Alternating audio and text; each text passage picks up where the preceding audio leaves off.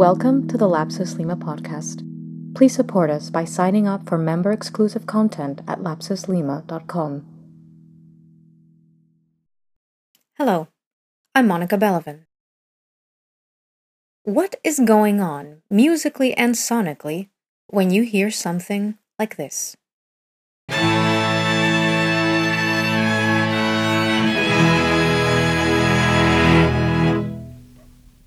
That familiar trope is called a suspension. It is often found at the end of pieces, as with the one we just heard, but the basic pattern can occur or be used throughout a musical score. A suspension is an intensification in the transition between two different chords. The harmony of the first chord overlaps with the harmony of the second chord, often by a single note of the first one being held long as the rest of it drops off and the second chord begins. This overlap of two unusually proximal harmonies is what creates that middle section of dissonance. The suspension ends in what is called a resolution. To frame the resolution, the lone note of the first chord ends as the sonic struggle settles, and the notes of the new triumphant final chord rise in emphasis. The typical effect aimed for is one of dialectical tension, generating a release. Thesis, antithesis, and synthesis. Listen to it again here and bring your awareness to how you yourself feel as these tones move through.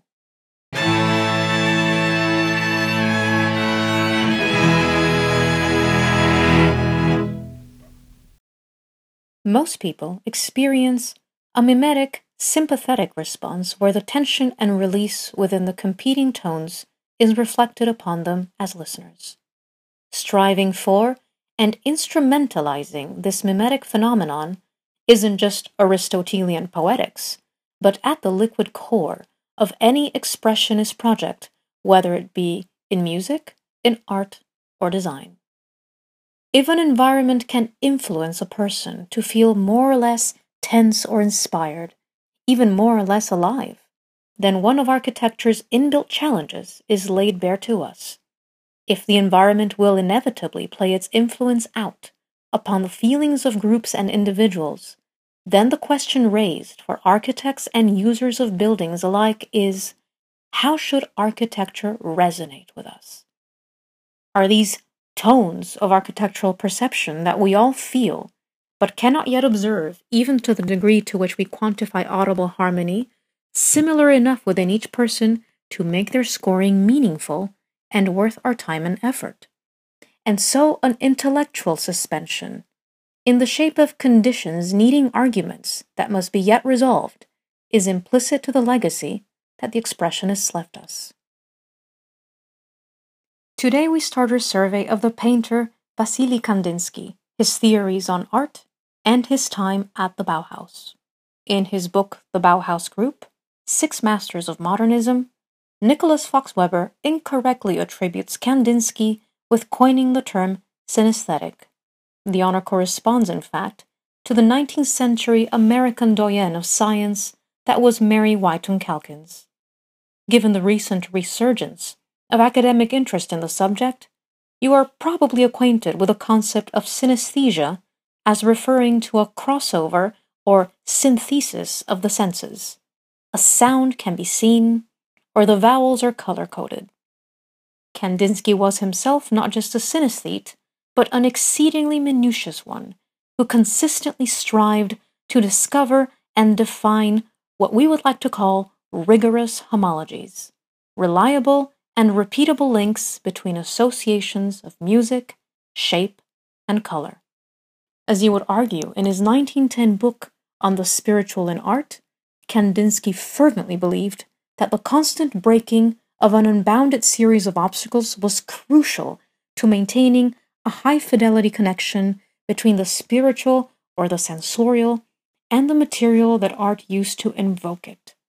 As you can likely hear, and also inwardly feel in that suspension we played, the synthesis, or the progressive resolution in itself, is the expression of a tension or argument resolving in one chord after another. analogous tensions were exuberantly played out at the Bauhaus as ideological feuds between various instructors. Paul Klee, the unclassifiable painter that Gropius recruited to promote gainful relationships with museums and the art world, had for years been a close friend of Kandinsky's. In December of 1921, on the very month in which Kandinsky wrote to Klee from Berlin to ask about moving to Weimar, Klee described the combative state of affairs at the Staatliches Bauhaus as a positive. It's a good thing that such diverse forces coexist in our Bauhaus. I also approve of the fact that these forces fight against one another, if the result of fighting is real creations. Johannes Itten was about to leave the school, where Gropius thought the purpose of the Bauhaus was to lead its students toward making built designs.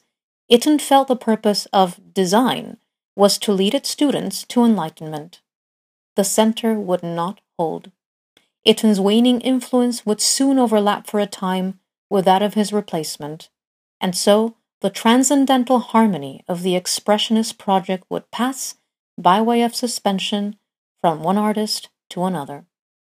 The dissonance that would arise during that moment of imbrication between the outwardly similar yet utterly distinct theories of Itten and Kandinsky marked one of the greater turning points in the school's trajectory, and as a result, in the articulation understanding, and eventual application of modernist design.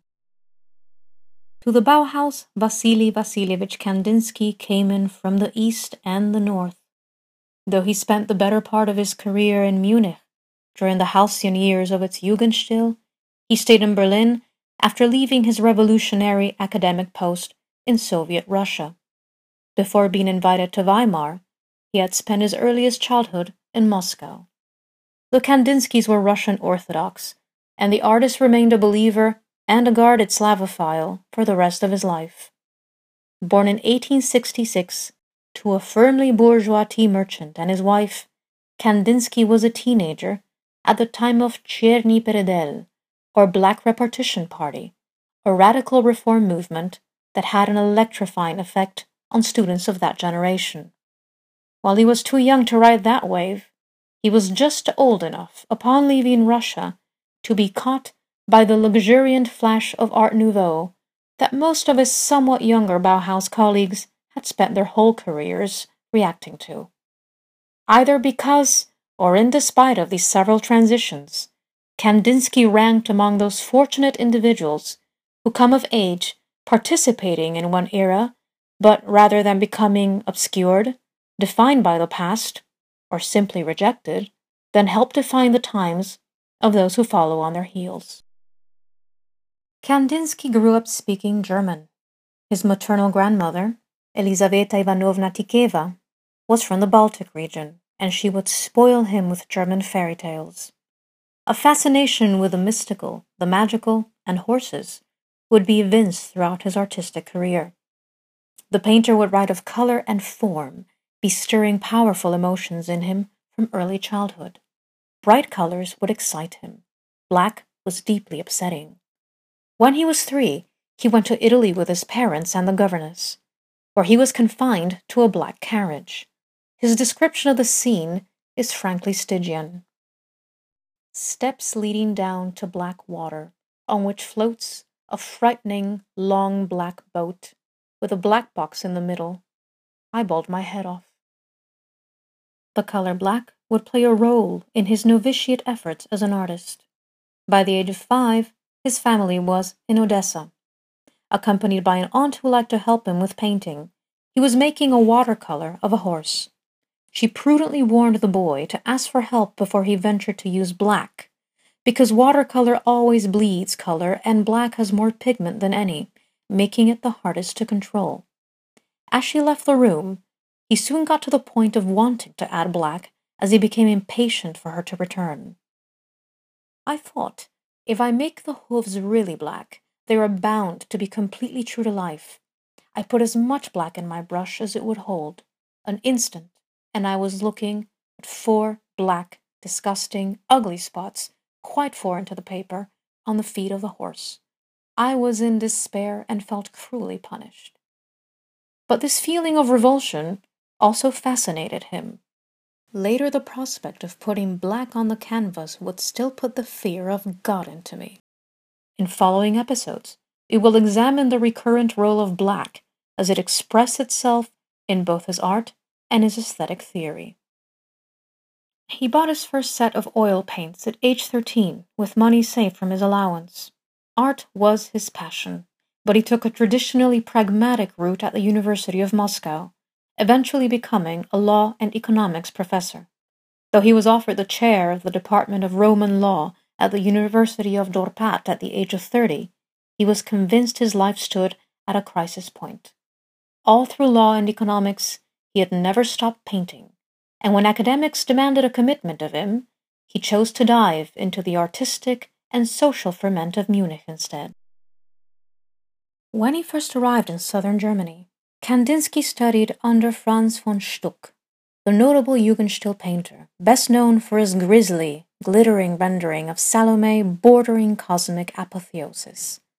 Then there is also The Sin, a painting in which a raven haired beauty appears at first to be cloaked only in her hair and a black python, until the observer's penetrating gaze discerns a robe on her that's blacker than the outer blackness.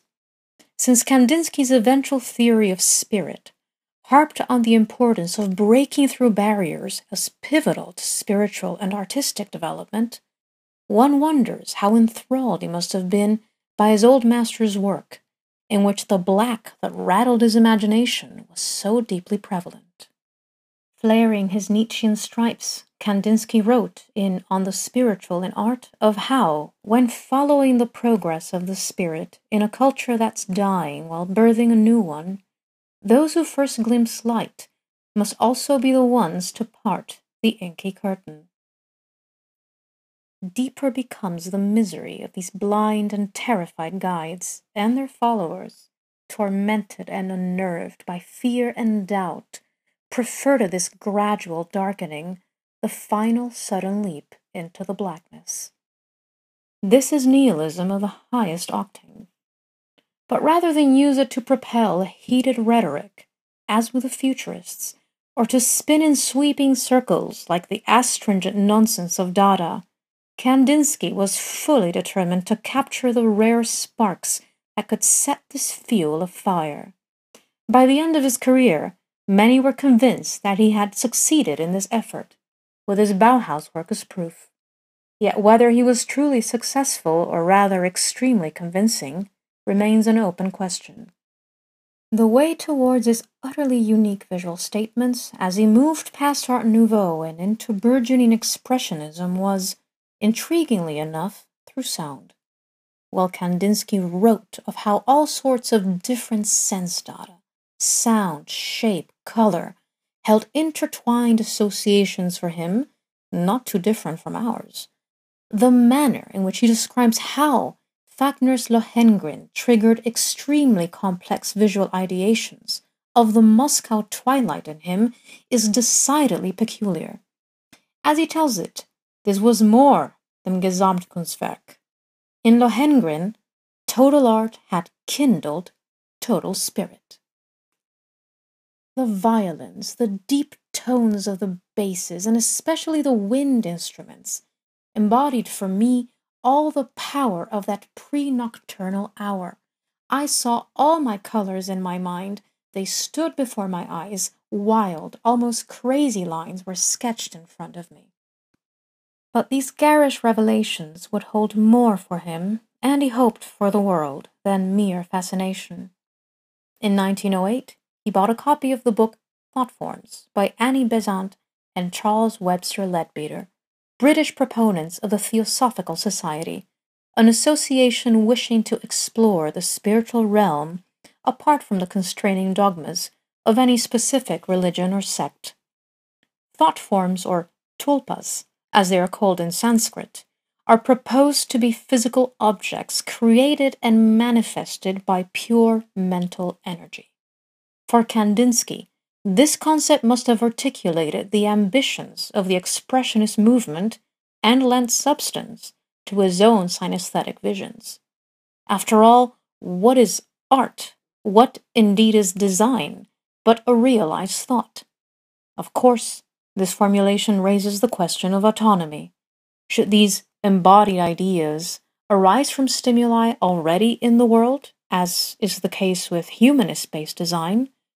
Or should they be inspired by other ideas, which is the standpoint proposed by architectural autonomy? Though this conceptual stem wouldn't split into opposing branches until later in the 20th century, the offshoots would prove to be important. In 1910, the year in which On the Spiritual in Art was published, Kandinsky completed his first abstract watercolor. From that point onwards, he would use his art to explore how physically present form interacted with internal feeling and perception. If Virginia Woolf had been sufficiently aware of him as an artist, his jump into abstraction may well have suggested to her sufficient reason to pin down a statement as specific as on or about December 1910, human character changed.